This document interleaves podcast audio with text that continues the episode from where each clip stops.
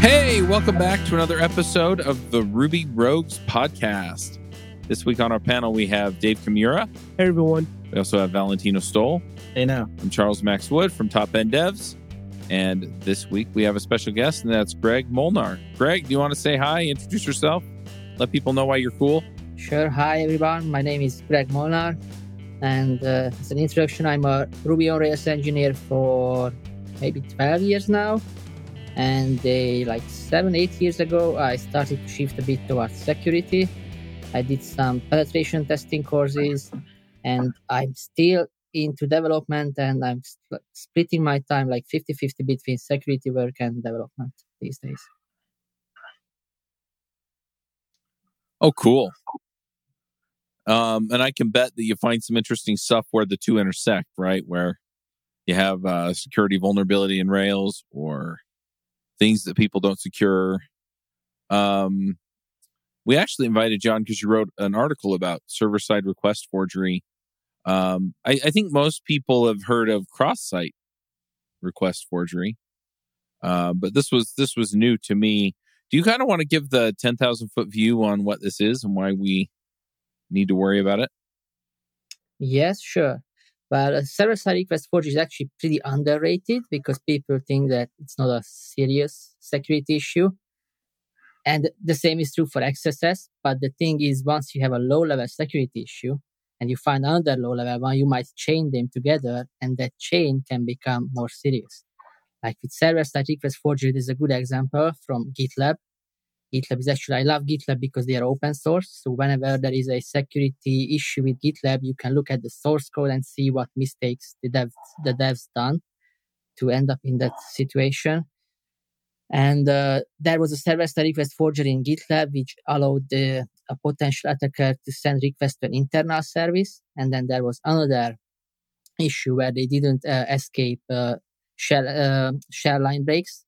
So chaining the two together ended up in a in a, uh, a code execution on the server, a remote code execution on the GitLab host, which is a pretty serious thing because once you have that one, you have access to everything on the server.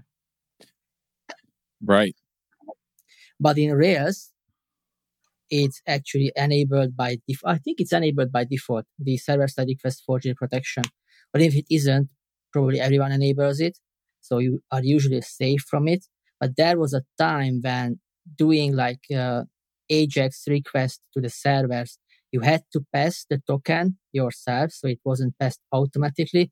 And those days, a lot of folks just disabled the server-side request protection on those endpoints, mm-hmm. which could lead to security issues.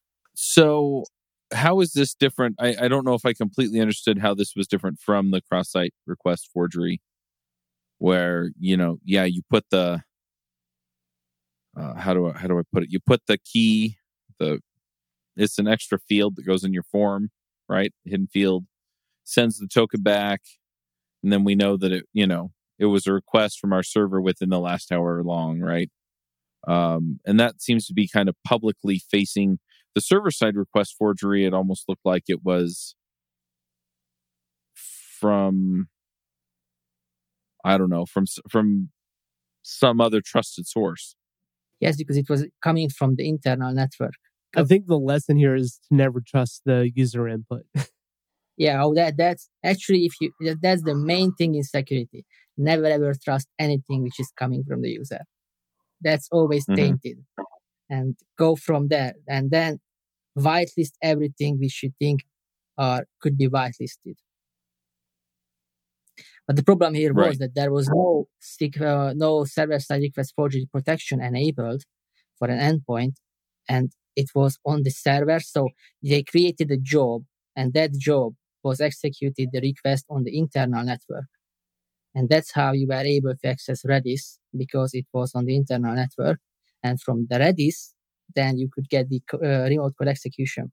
Yeah, because a lot of times when we're talking about server hardening, we're usually focused on the entry points. So if you have SSH exposed, your port 8443, then mm-hmm. that's basically what you lock down, have a fail2ban, and that kind of stuff.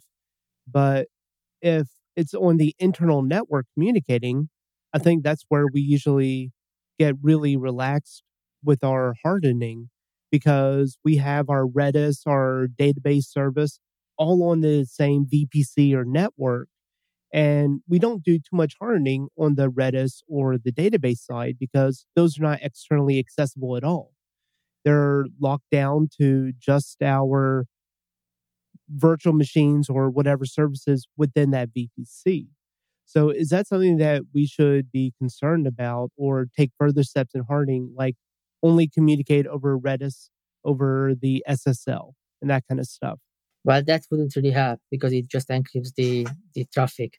But yeah, you should always make sure internal requests are also treated like they are external. You should still verify things. You should still prevent like uh, accepting any data. You should still uh, validate things and verify that it's not like a code execution payload and stuff like that. Because even though it's coming from your internal network, maybe you make a mistake somewhere and someone can make a request which acts like it's coming from your internal network. Yeah, you know, it's funny. Like the whole move to Docker has kind of like opened up a bunch of people to this concept, right? As I think, okay, well, Docker is going to isolate a lot of these inter-service things, and I won't need to necessarily, you know, think of them as external as long as they're only communicating to each other. Uh, you know, and that's kind of like been Docker's initial mentality, right? It's like, well, we gain security by encapsulating, uh, you know, particular pieces of the pie. Um, and it, it's kind of evolving to be like, well, doesn't doesn't necessarily work like that, right? Uh, you still need to, like you're saying, uh, make sure that all of those uh, pieces are protected and isolated and encapsulated. Um, and I'm interested uh, what your perception on that is, like from a you know a network layer piece. Like, do you do you see more uh, security issues come up from this kind of uh, service architecture, or is it pretty much the same deal, just a different wheelhouse? No, definitely. Docker just introduces another layer of insecurities. so it, it's just an extra layer. But I think I, I was never a fan of Docker, mainly because of these reasons. But I think since Rails starting to embrace it and it's kind of it's becoming the officially supported way to to deploy Rails apps, probably we need to go to that direction and just make sure we make everything more secure and look into how can we lock down everything in Docker to not have any open issues for security. So this is a great like start, right? Like what what about Rails uh, protects people now from the, some of these, you know, XSRF? And you know, we can get into other pieces of it, but like, what what what portion of Rails specifically, uh, you know, gives us protection, and maybe what you know, what should you worry about even though it's there? I think Rails does a great job with security. It has great def- defaults. It prevents you from a lot of stupid issues, but that also means Rails devs don't think about security. So a lot of people don't even know about the, about potential security issues, and they might end up shooting them into the leg because they don't think about security at all. Like XSS, mm.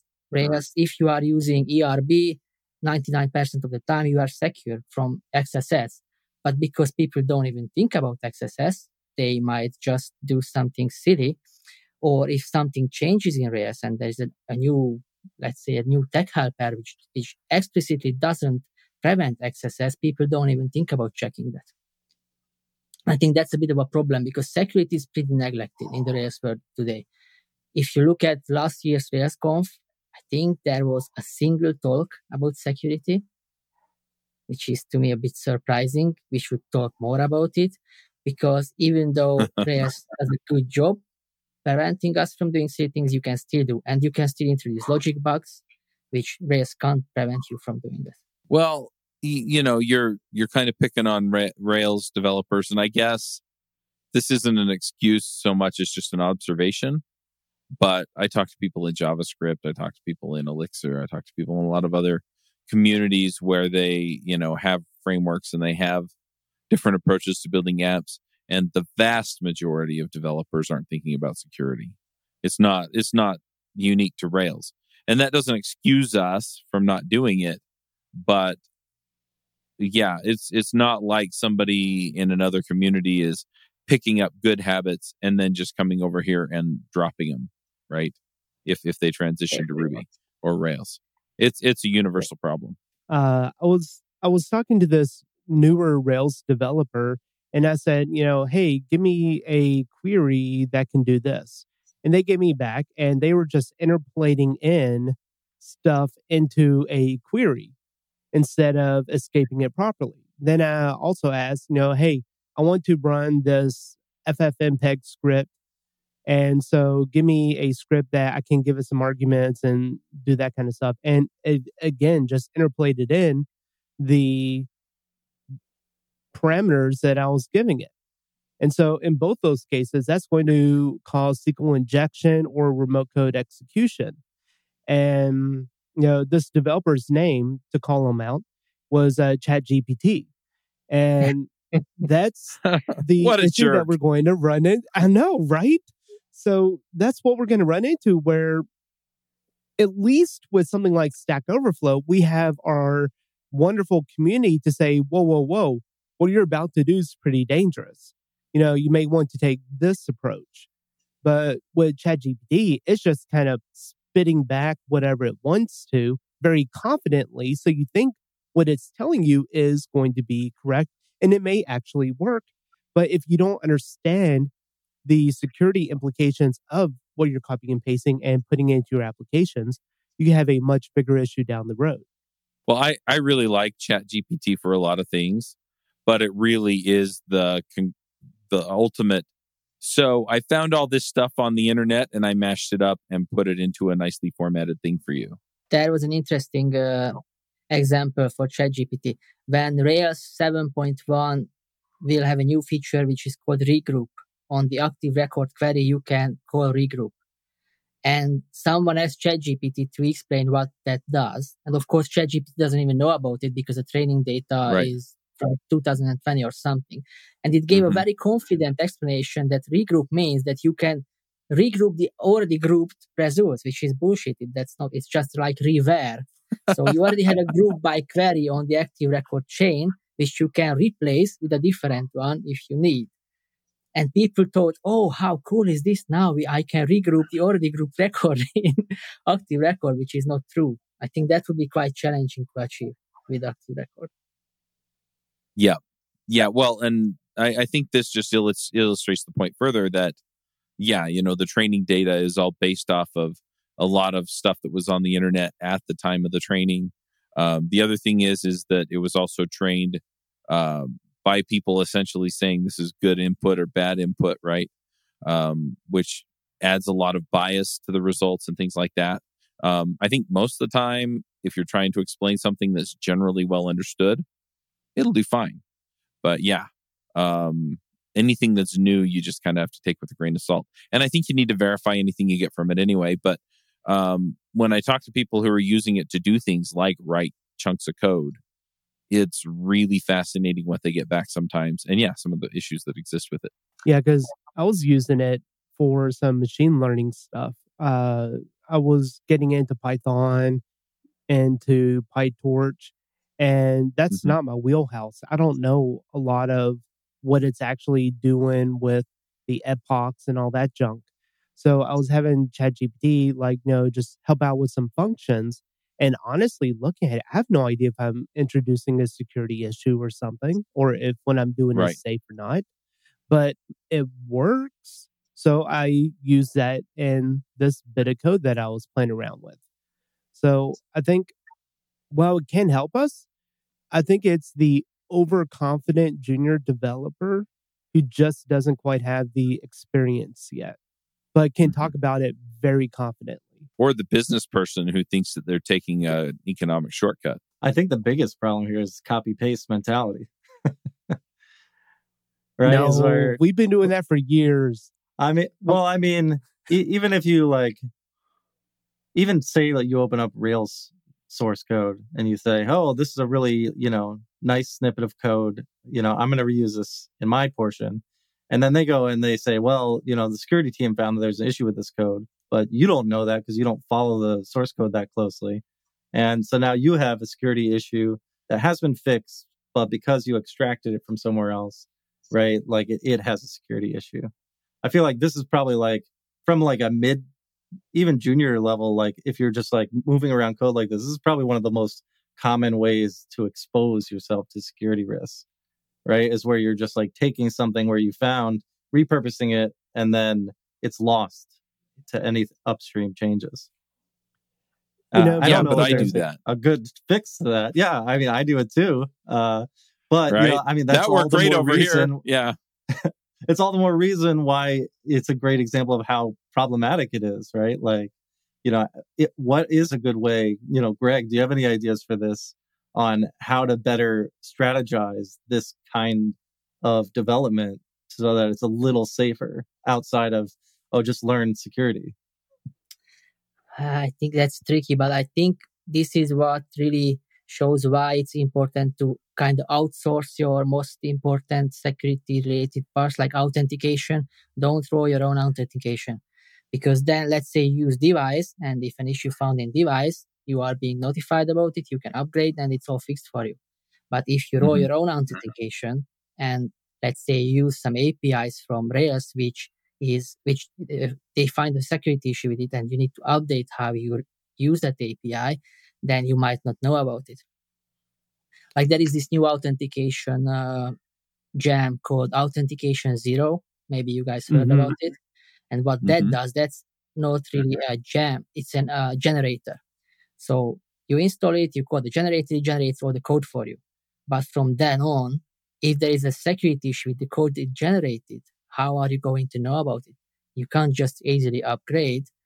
Actually, I think now what they do is every release they have like a release note where they tell you. So when you run bundle update, you will see at the output that we found this security issue and you have to do these changes in your code to upstream or downstream Mm. your change or changes. but I think that's that's the important thing. Anything which is security conscious, you should rather use something which is maintained by other people who know security better than you. Like encrypting uh, crypto, I'm terrible with cryp- cryptography, so I just try to rely on people who are smarter than me on that. I wouldn't roll my own cryptography because it's just out of my depth. But you can use something which Rails provides, and that's usually reviewed by security professionals, by cryptographic professionals, and it should be safe to rely on those. And just always watch the news if there is a security release, which we just had for Rails two days ago, I think. Then upgrade as soon as you can. Yeah, but even then, I mean, I I put on, on any given project. I mean, the small ones I might add twenty gems to, right? You know, because I'm pulling in stuff that I don't want or need to write. Um, you know, and then I can just you know patch it together for my needs. Um, it's really hard even just to keep up with that, or the or its dependencies, right? So, um, you know, I pull in a Devise and it depends on Warden and a whole bunch of other stuff. That depends on some other stuff. That depends on some other stuff. And so um, that just seems impossible to me. But even just the, you know, the bunch of gems I'm using to just kind of compose a Rails app, if there's a vulnerability in any of those, I don't always hear about it, right? Um, and so if there's a zero day in one of the gems that even just Rails itself uses, I may not hear about it for a month or two. And I'm out there running, you know, with my vul- vulnerabilities flapping out there in the wind for anybody to take advantage of. And so um, it's it's still a hard problem. There's a solution to that problem. It's called bundle audit. Huh? If you run bundle audit on your CI server, let's say daily, or just on every pull mm-hmm. request, then whenever a security release is published for any of your dependencies, then you are notified about that and you know I need to upgrade. That's a good tip. And I always forget that's there. Well, that's the thing with security. We forget things, we overlook Yeah. things, we make the wrong assumptions, and that's how you introduce Yeah. a security vulnerability. It's not that people are not smart enough or not good enough. It's just we are humans. Humans make mistakes. Well, I like though that you said put it in your CI pipeline, right? So now it's in a workflow that automatically runs. And so I don't have to be smart enough to run it every dang time, right? I have a computer out there that says, you checked in code and I know I need to run this every time and it just does it for me. I like doing it as a Git hook. So that way, Mhm. before I even push up, it barks at me. So that way I don't, you know, I definitely don't forget about it. But I was going to say, running a, just blindly running a bundle update, especially if you don't have version locks within your gem file, can also be a security issue, Mhm. especially if a particular gem has been hijacked by someone else. They issue, they inserted in some malicious code and released a new version, you could be pulling in malicious code without even knowing about it. You think that, oh, there's a new version of this gem, so that's good, that's safe, it's going to be more secure, more performant, or whatever. But you don't really know unless you're actually going in and reviewing the code changes of all those gems. Yeah, definitely. What you Yeah. should do when you upgrade any of your gems, you should go and check the changelog on GitHub because if it's been hijacked, then what you see on GitHub is uh, different from what the actual gem is. And you might see that, oops, they don't actually have this tag on GitHub. So why do I get this update from Ruby gems? And then you can investigate and maybe you realize, oops, it's not from the gem authors. It's just the Ruby gems account is hijacked. But now I think Ruby gems now has two FAs, so it's less likely to get accounts hijacked. Yeah, I don't think that happens too often, but uh, I thought that there was a case of that happening in the past couple of years. Yeah, there were a few cases, and it was because people used uh, very easy to guess passwords on Ruby gems, and it was brute force. Their account were brute force, and then people could just push any release on their Yeah. name. I think they're around some crypto gems like Bitcoin gems and stuff. Thankfully, though, now that Ruby Gems requires two-factor authentication for you know a certain number of downloads, right? I forget what the limit is now, but they it's a re- hard requirement for certain gems uh, to have two-factor authentication. I think for this reason. Uh, I don't I don't know how low that limit is. I think if you have more than I don't know the exact limit, but if you have more than a few thousand downloads for your gem, then you have to enable 2FA. It's like, why would you not do that anyways? you know, um, Inconvenience. I know, but we we can trade that con- is. inconvenience for a different kind of lack of security. Like with one password or any other password manager now, you can have your 2FA QR code scanned by that password manager, which I mean, that's kind of putting all your eggs in one basket. So I don't know if I really recommend that, but I mean, at least it's there. Yeah, that's true, but it's always the extra step. The problem with security security is inconvenient. If you want to be secure, then you need to take some extra measures. And that's why people sometimes choose the easy path and don't take security seriously enough. Like they don't use a password manager because it's just easier to type in all, the same password everywhere all the time. Or they don't use 2FA because that requires an extra step. You need to pick up your phone, get the code, etc but you can get a security key. I use a security key which is plugged into my laptop so I can just touch it and it's all done. I have my second factor. Oh, that's cool. Yeah. I love the YubiKeys. Yeah, exactly. Yeah, Mhm. I have the YubiKey. Cloudflare actually had a promotion. It's ended now, so sucks to be you if you didn't get it. But they sold the YubiKeys for ten dollars a pop. They're normally like forty dollars or something. So I got a handful of them that I'm going to give out as gifts to family and stuff.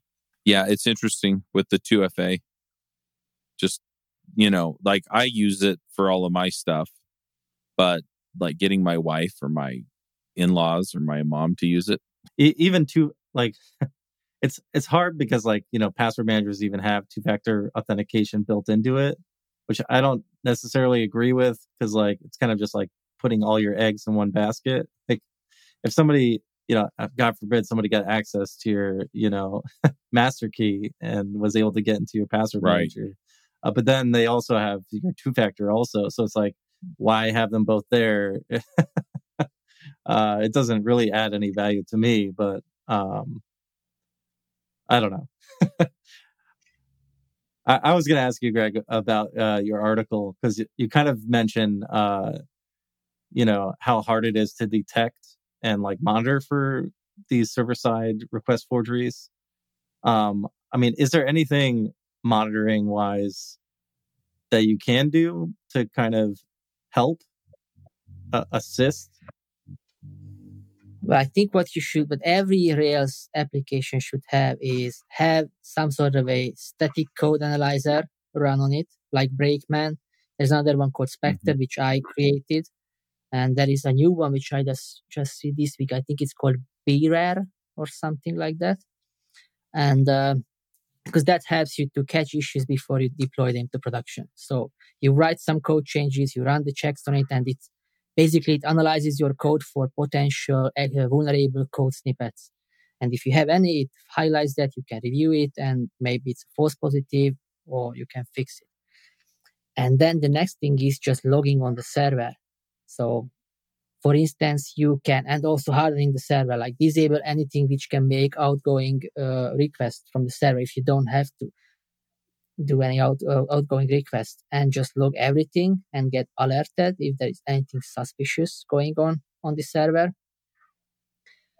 Like, you know, nobody should run like a database dump except your backup system. So if you see right. any, if, you log all those queries and you have alerts on those, if you use Datadog or something which can runs the, if you can, you can configure it to analyze your logs and if it sees any pattern then you get an alert. You can configure that to have its security like analyzing the logs and if any interesting things are found then it just alerts you. Because the other thing with security it's it's one thing to try to prevent security issues and it's another one to react when you have one because sometimes companies don't even know that they got hacked cyber criminals these days are professional business people. They try to make as much money out from you as they can. They are not going to deface your application. They try to stay stealthy. Right. And that's why people don't even notice sometimes they got hacked. They just get the, they just realize when their data is on sale on the black markets.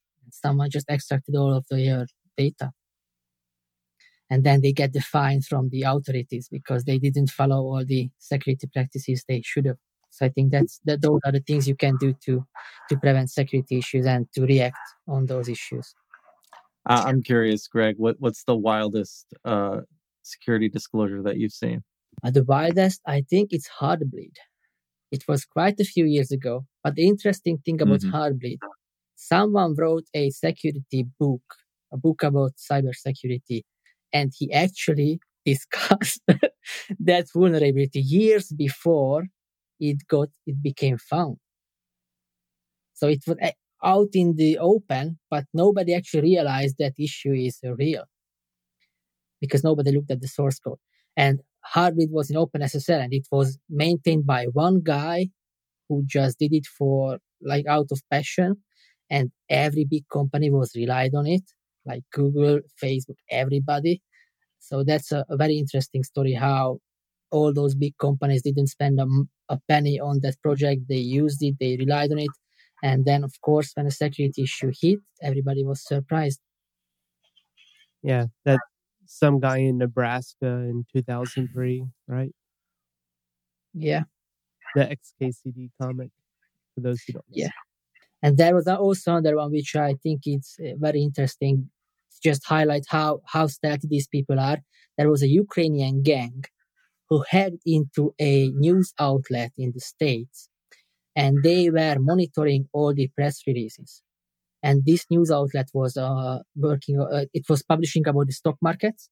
So these guys got the info before it was public about certain companies, and they were trading stocks based on the in, inside information before it, before it got published. And oh they wow! Made tens of millions of dollars before they got caught. Man, I remember all the trainings I went through at Morgan Stanley where they were like, "You can't," right? All the warnings about not doing the insider training and how how carefully you have to guard that information. So, you know, working for a company after they've had a breach like that really sucks. I heard uh, just some horror stories of people who worked at um, some companies that had data breaches. And so even the developer computers got locked down so hard you couldn't even run uh, a bundle installer add gems into your gem file because I mean it was just all locked down. Which I mean, Mhm. in retrospect, isn't a horrible thing. No, it keeps things a lot safer at the expense of the convenience. Like you said, you know, security is inconvenient. So it's how far do we want to take it? Are we being too cautious if we lock everything down so hard to where it's inconvenient? Or is there a middle ground where some things are acceptable security risks?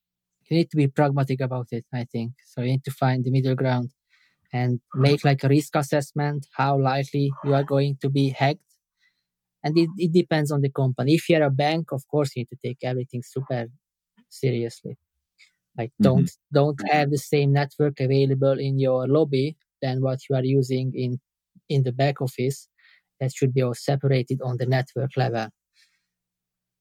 But if you are just a let's say a web agency, of course you can have the same Wi-Fi, the same network for your workers and for everybody who just comes in for a meeting because you don't have a huge security risk with that. Well, I worked for a security agency. The, re- the way I got into security is I took a Ruby job for a company who were a security agency. And those guys, they were crazy about security. Like we had three different networks in the office for every, for each, each was uh, totally separated. And depending on your role, you had access to those.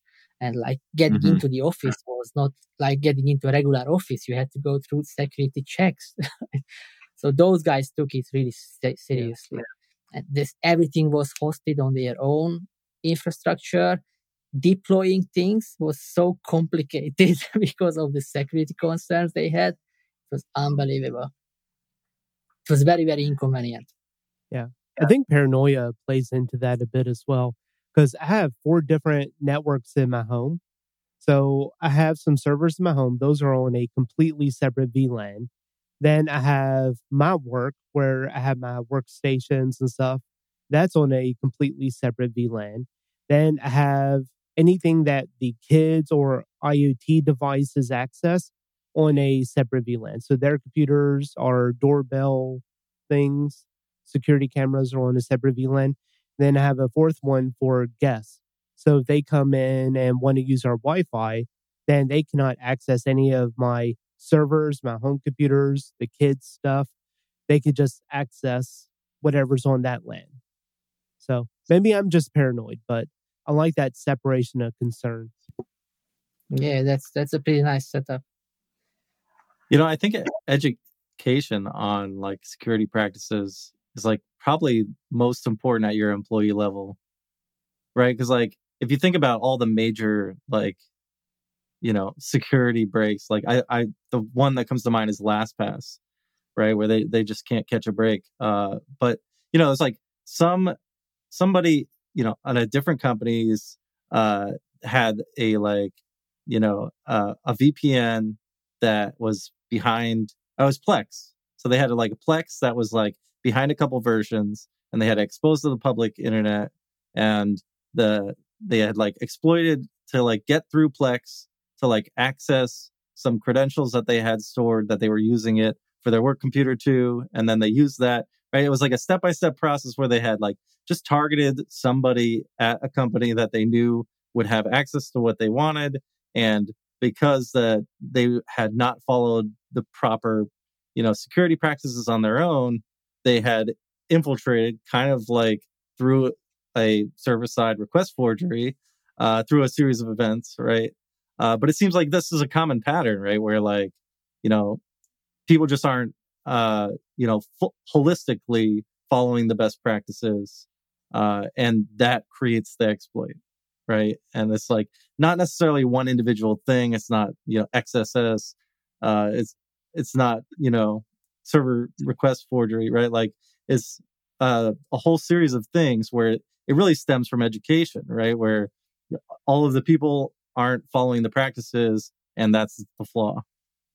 Like is there is there something that outside of just like completely overhauling your security practices like what are some things people uh do um to help like create that balance amongst their employees? I think that's a difficult problem to solve but you should so you should solve it on the technical level. So i think lastpass made a huge mistake because they didn't encrypt everything which they should have. And that's what they said we encrypt everything for you. But that was a big lie. And what you always need to think about okay here is my server. It's open to the public. What if someone gets access to it? Okay now they are on my network. What can they do if you are on my network? If everything is encrypted which are sensitive data they might not be able to do anything malicious because they can extract all the information which is kind of okay it's still not okay but it's not super sensitive but if you don't encrypt the important bits that then of course you have a problem. It's like you actually are exposing data which you shouldn't. If someone gets access to your network, and then you can take it in like these steps like this. Always do a risk assessment and take it uh-huh. step by step. What if they get access to the data? What can they do with the data? Will I be notified if they get access to the data? That's why Rails encryption is really cool now. It's super easy to encrypt certain fields in the database. If you want them to be non-deterministic, that's that's also possible but then you can't search on it, or you can make it deterministic, which is a little less secure, but at least you can search on that data. So I think that was the main problem with LastPass. They didn't encrypt things which they told us they do. And that's why I don't like this whole cloud hosted password manager stuff. I used 1Password for a long time, but now they are forcing everybody to use the, the, the cloud hosted vault which I don't want to. I want to own my vault. I want to see that it's an encrypted chunk of bytes. And I know if I don't know my master key, nobody's going to access it. I can put it out in the open and nobody can access it. But I only know this for sure if I see the actual file. If they store it in the cloud, how can I verify that? That's fair. One one of the nice things with the cloud password managers though is the ability to share credentials, right? So I have some folks that work for me that aren't local to me. And so I have to give them my password. I don't necessarily want to copy and paste it into Slack and say, here you go. Right. So, yep. how do you get around that? The way I get around it, I made a, a little tool for myself. It's actually open source. It's a Rails app. It's uh, it's hosted on secrets.spectrehq.com. And what this does is you can enter any data and you click a button, it encrypts it in your browser so the server actually never knows your keys and you can mm-hmm. send them a link and you can send, let's say you email them the link. Here is, here you can retrieve this password to this service and you text them or you send them in a Twitter DM or whatever, or an instant message, the decryption key. So you separate the two and then they can connect it, they retrieve the data, and then the data is deleted from the server. So you pass the data in a pretty secure manner to anyone who needed to access it. And then they can save it in their, their own password manager.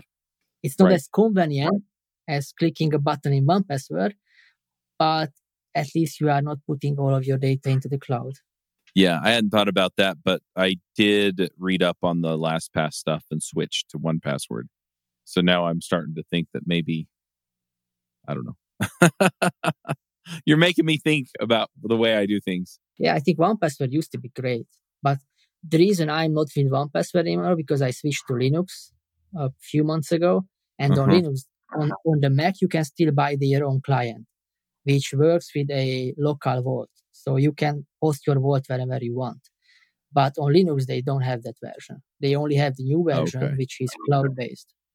Which I was like, I'm not gonna use that. Yeah, I mean, I think too, it depends what you're, you know, storing in your passwords. like what what their accounts are for, right? Like if you're if you're trying to like I don't know, like order DoorDash or something, like maybe the convenience of having a 1Password is is nice. Uh or or something that you use frequently that doesn't really affect too much, right? Um yeah, but I have my Portuguese government access stored in my password manager, and they don't have 2FA, which is ridiculous. Oh, no. so if anyone gets my password, they can issue invoices in my name. They can screw me up really badly. I'm oh, wow. I'm honestly surprised how many uh, people choose two-factor authentication over SMS. Still, uh, it seems to be like the default for banks, which is mind-blowing to me. Um, What's the default for banks? If you like a uh, the typical bank two-factor authentication is typically over text message, like an SMS, yep. which is like not really a secure way to deliver that because uh, it can be uh, there are ways to intercept right and and spoof mm-hmm. it and uh i don't know to me that's not really a, a good way to do it maybe it's like a good stopgap um but for like some for for things like banks i feel like you know there are so many other options that are way more secure that it seems like a weird default to me yeah definitely because you can do SIM swapping and if you target someone, you know that guy has millions in the bank. And then you know their phone number, you know which phone number they use. You do, you do some social engineering. And then you get, you swap their SIM to your own device. You get the code you are in, you do the transfer. But now banks actually should, at least in Europe, if you transfer an amount over a certain threshold, they don't let that go through. They tell you to call their call center and authorize the payment, the transfer. But then you can also maybe you can pass that as a malicious actor because I did that once with my bank, and then mm. the lady didn't speak English, so he, she said, "Oh, I need to transfer it to someone." He transferred me to the next guy. The next guy told me, "Oh, Mr. Molnar, so you want to do this transfer?" I said, "Yeah, yeah, yeah. Just I would like to do it. Please let it go through." He said, "Okay, it's all done. Have a good day." And was like, "Oops, sorry, but you didn't actually check if I am Mr. Molnar." you just I've been just transferred to this by right. someone else.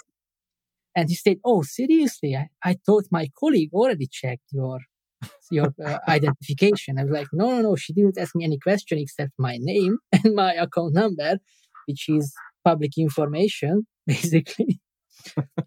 so sometimes they do mistakes, but it's humans. Humans make mistakes. Yeah, we need to accept that. Yep, absolutely. Well, it's interesting too because that you know you talking about the human mistakes uh, reminds me of the book Ghost in the Wires.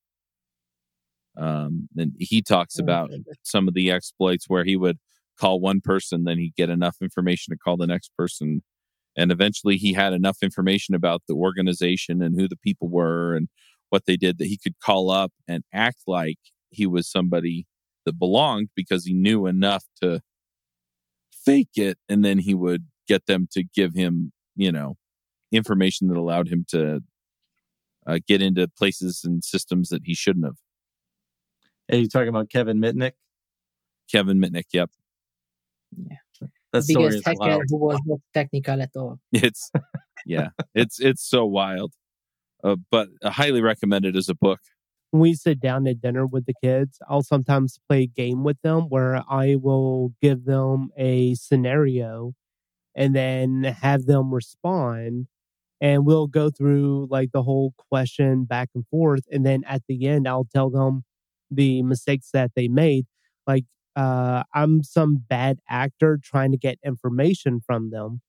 And you know they will say no my brother doesn't do this. I'm like well you just gave me more information that i did not have before now i know you have a brother and stuff like that so mm-hmm trying to prep their minds early to, I guess, be non trusting of outside uh, folks and stuff because you never know when someone's trying to get information from you so they can use it later to attack you.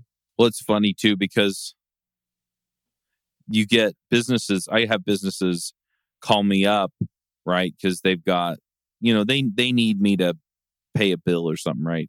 You know, I I didn't get it in the mail or my kids lost it or something, right? And so I'm a week late and they want me to pay the bill.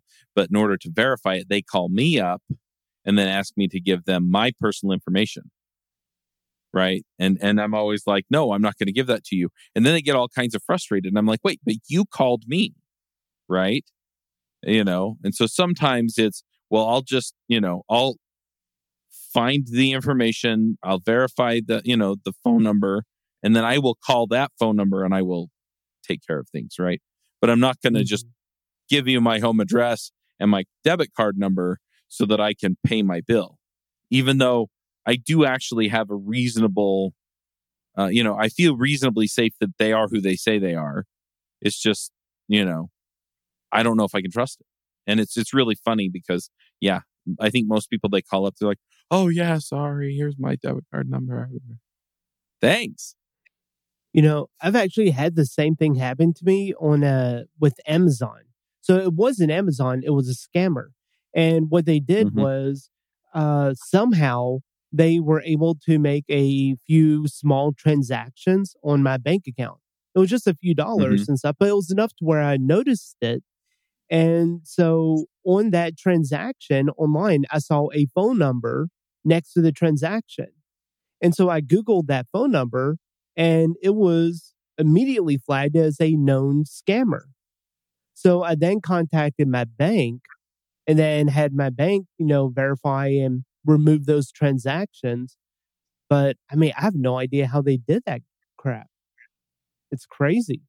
But I'm sure a lot of people would fall for that where they would just call that number on their bank statement thinking that, like, oh, this is wrong. I need to call the bank or call this company.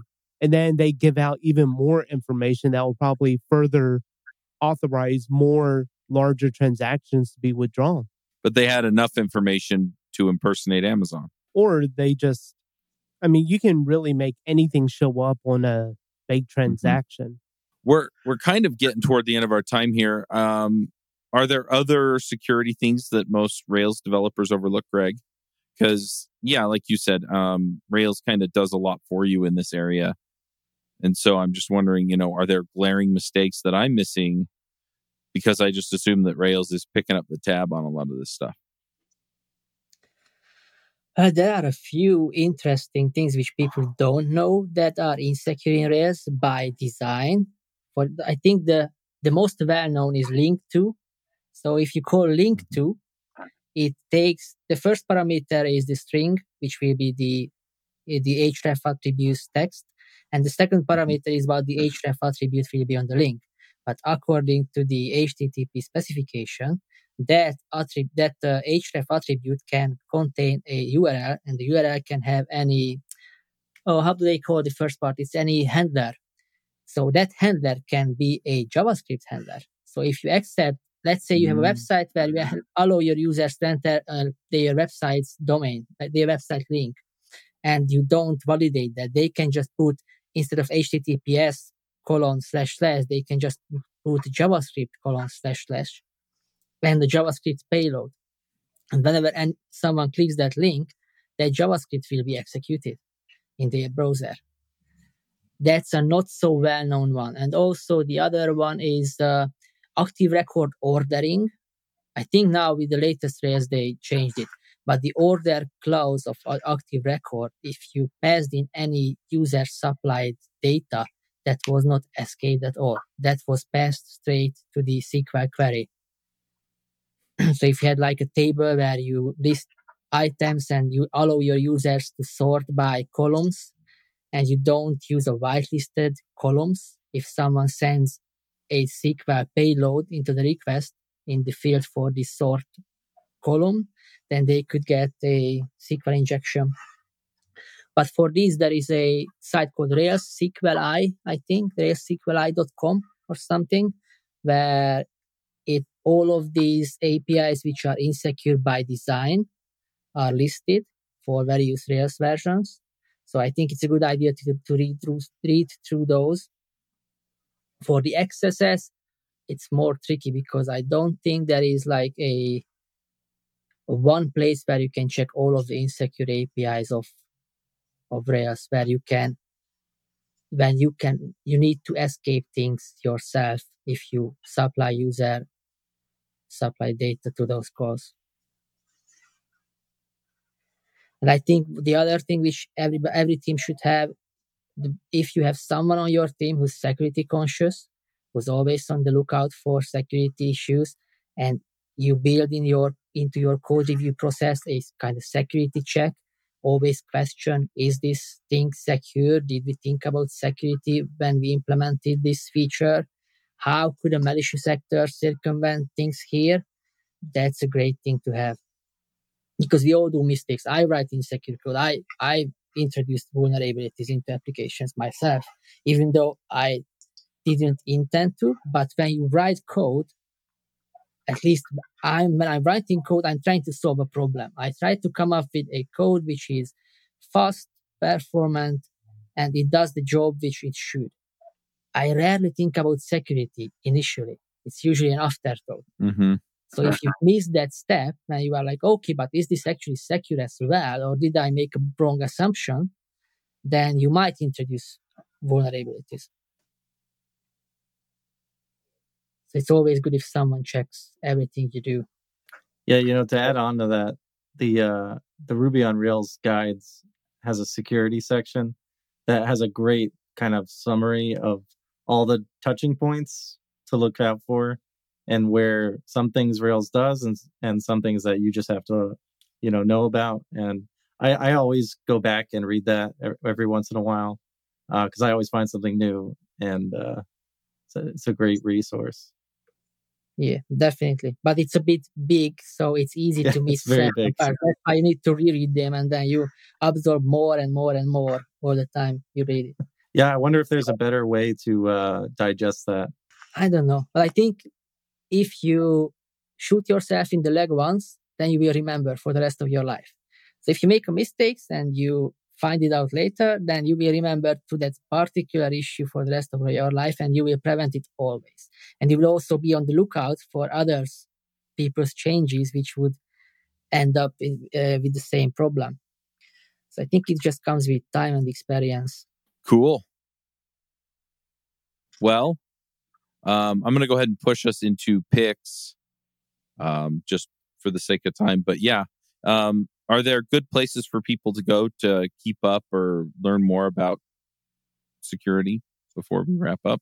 But if you are into web security, I think Burp Suite. It's uh, actually the company is called PortSwigger.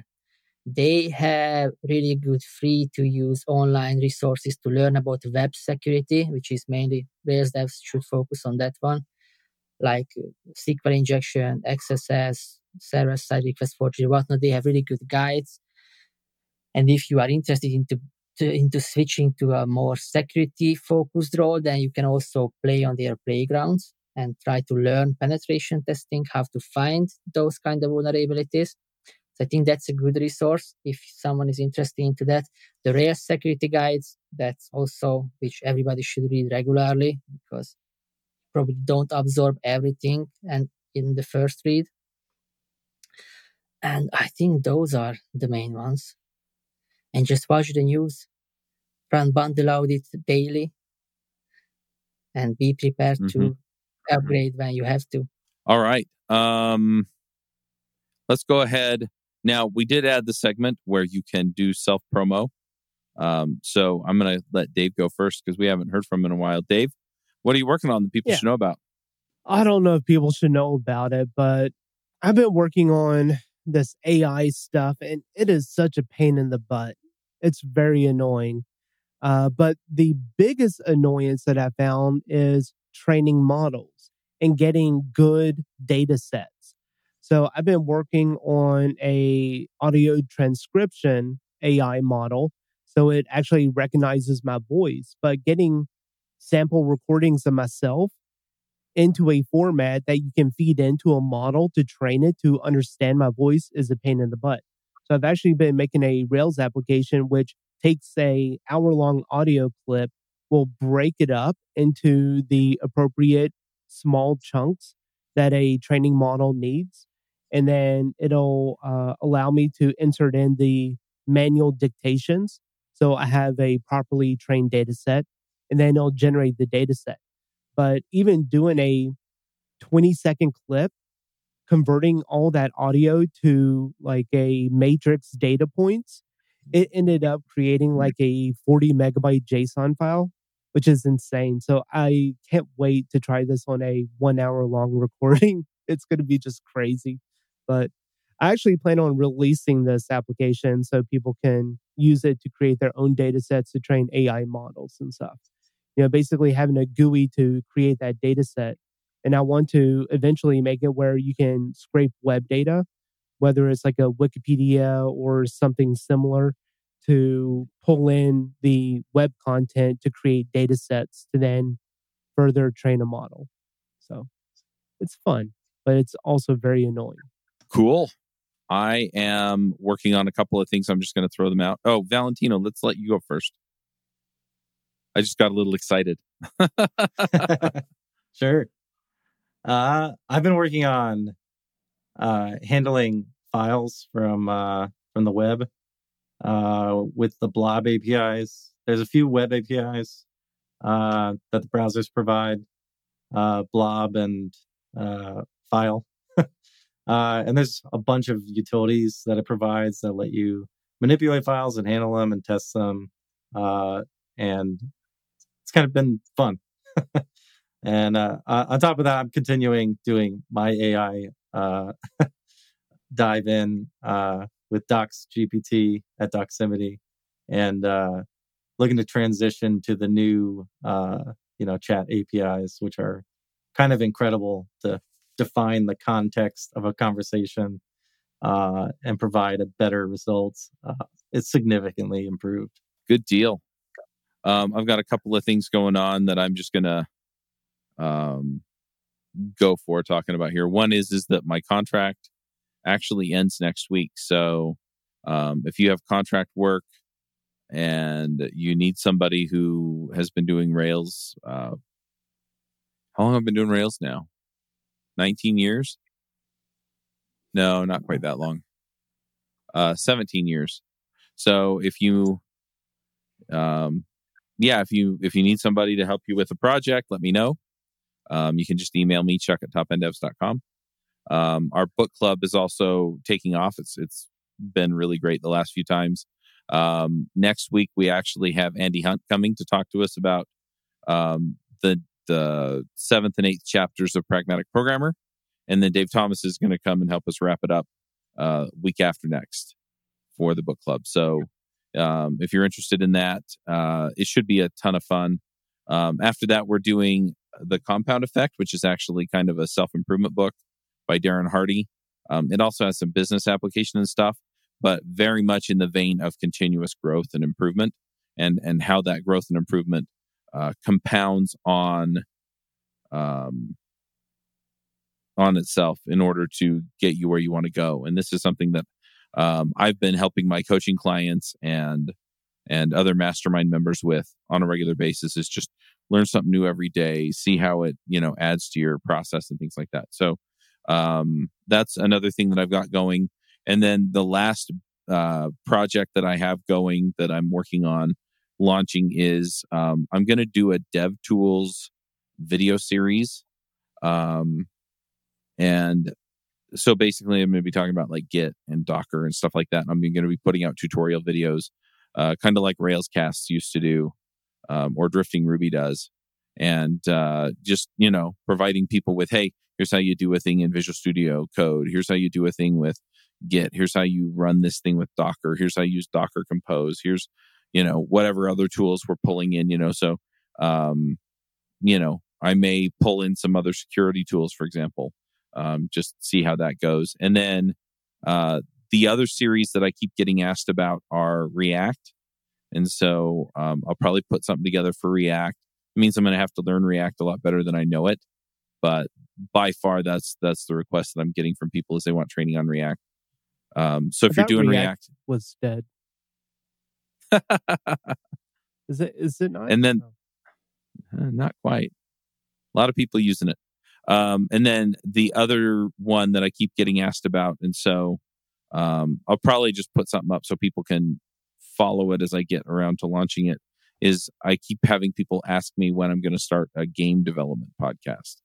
And so that is the other piece I have in the works.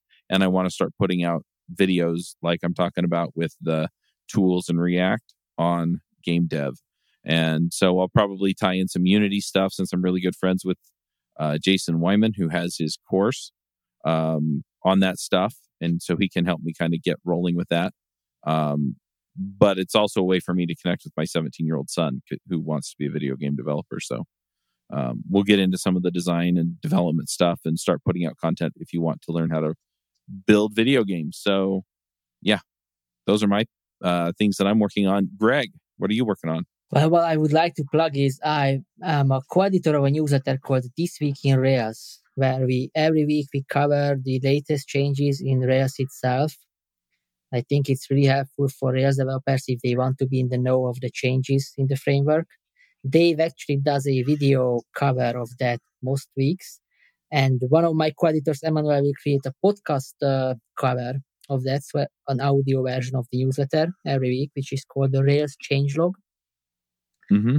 And uh, other than that, uh, I'm also writing a book about security, which is the title is Secure Code Review for Rails Developers, which will be a very short book. It just wants to show how how to change your mindset when you do code reviews to take security into account. It's almost done, but the last 10% is always the hardest, I think, with a book or with every project, probably. But it should be out eventually. And I think those are the two things. Awesome. All right. Well, let's do our picks. Uh, Dave, what are your picks? So, one thing that I've been using quite often that I really love is a push to talk button, which I'm using right now. Because whenever I'm on a meeting or something, I always fumble around to find the mute or unmute button on the browser. And maybe I'm context mm-hmm. switching or whatever. So I have a Rolls M11 Pro and I love it. So if you have an XLR input for your microphone, then getting something like this has been a game changer. And it also has a little switch on the side that you can change it from a push to talk or push to mute. So it can go either way. And from what I've seen, there's no audible clicks or anything that happens when I'm enabling it or, or disabling it. Yeah, I used to use one of those and I they work terrific. And it was the Rolls um I don't know if it's exactly the same model, but yeah, worked great. Um, Valentino, what are your picks? Uh, so I just have uh, one pick really, and I just found it amusing. but there's lot, so there's lots of uh, talk about GPT four, so I guess that's a pick. Uh, mm-hmm. Which is if you don't know and follow all of this crazy uh, AI stuff and large language models, uh, it's the new advanced model that can do kind of incredible stuff.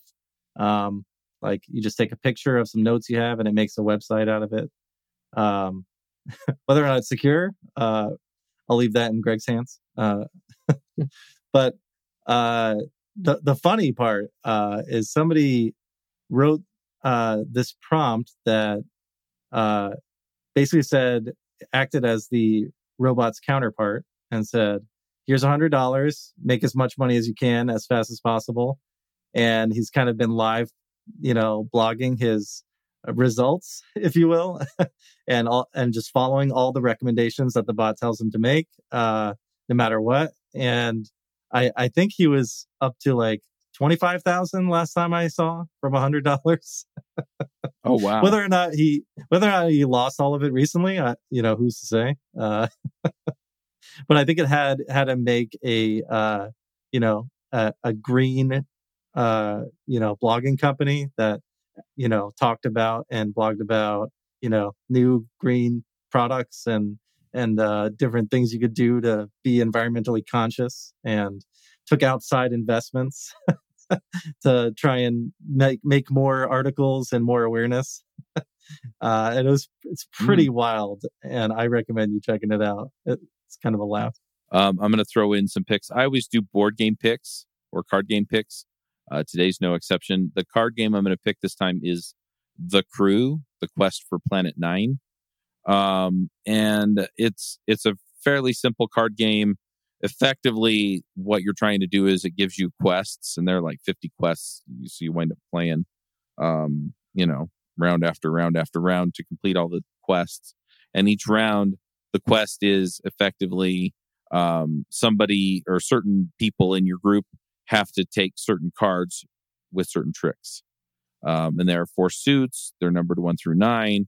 There's a black suit, which is the rocket suit. That's the Trump suit, has numbered one through four. And uh, I mean, that's pretty much it. So um, some of the some of the time you just have to take the card. Some of the time you have to take the cards in a certain order as a group, right? So you know, so and so has to take the the blue eight first, and then so and so has to take the green four second, and then you can take the rest of them in any order. Or, you know, maybe the the red three and or the pink three and the yellow. No, it's not yellow. It's maybe it is. Anyway, I can't remember the colors. But you have the you know the one of them and another one just have to be in that order. One of them has to go before the other, and then the rest of them can go in any order, including between those or be ahead of them. Um, right, and so then you're communicating. You have a communication method where you can put a card from your hand in front of you, and then you have a token that you can use to indicate whether it's your highest, lowest, or only card in the suit. And uh, once you've communicated once, that's it for the round. Um, but usually, then you're communicating, "Hey, I only have one of this, this, you know, this suit or this color, and since you're trying to take a card in that suit or color, if somebody leads that color, I'm going to mess you up. So we've got to figure out how to get the card out of my hand before you know, before you can go or things like that. So anyway, it was a lot of fun. Uh, played it with my sister-in-law and her husband. Um, and yeah, it, it was, it was awesome. Uh, the rounds take about 20 minutes and Board Game Geek ranks it as a 1.97. So, like I said, real easy, casual game. My 14 year old was playing it with us. She didn't have any trouble with it. I think you could probably play it with uh, 10 or 11 year old. My seven year old wouldn't get it. So that's that's kind of where I would put that game. And mostly it's because you're communicating and trying to um, think of scenarios how you can get around some of the issues that come up with taking the tricks. But it's a cooperative game, so I'm going to pick that. Um, I am also working on a series of videos. Um, I've been working with Linode, um, who actually got acquired by Akamai, incidentally. So I've been working with Akamai. Um, with their team, and they um, we worked out a deal where I would basically demo how to deploy the stuff that I use for the podcast and things to Linode in exchange for hosting. And so if you're trying to figure out how to deploy Rails apps, you're looking at ways to do it. Right now, I'm using Capistrano and Passenger. Um, not that the other ways are necessarily better or worse. I am seriously leaning toward getting it all deployed onto Linode and then doing another series where I Dockerize. I have everything Dockerized basically in my repos, but moving it into a mono repo and then setting up some kind of deployment system where I can deploy one or all of the services involved as Docker containers and then have Docker Compose or Docker Swarm or something running on a server in the cloud that that you know manages those services that way and and see how that kind of a deployment works but uh, anyway, those ver, what? Mersk Mersk Mursk. Mursk. yeah, MRSK is the deployment utility that uh, DHH and people have wrote and contributed to, and it's very much of a Docker deployer kind of thing. And um, I've been playing around with it quite a bit, and it's really cool. Interesting. I'll check it out. All right. Well, um, those are my picks. Uh, Greg, what are your picks? I have a single pick, which is a YubiKey, because that makes two-factor authentication convenient and secure.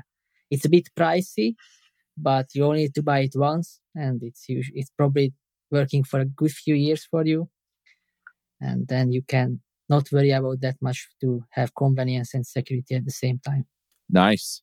All right, one more question. If people want to follow you or connect with you online, where do they find you? I'm Greg Molnar on Twitter, and I have also my personal blog is on greg.molnar.io that people can find posts I wrote. All right. Well, thanks for coming. We're going to go ahead and wrap up. Till next time, folks, max out.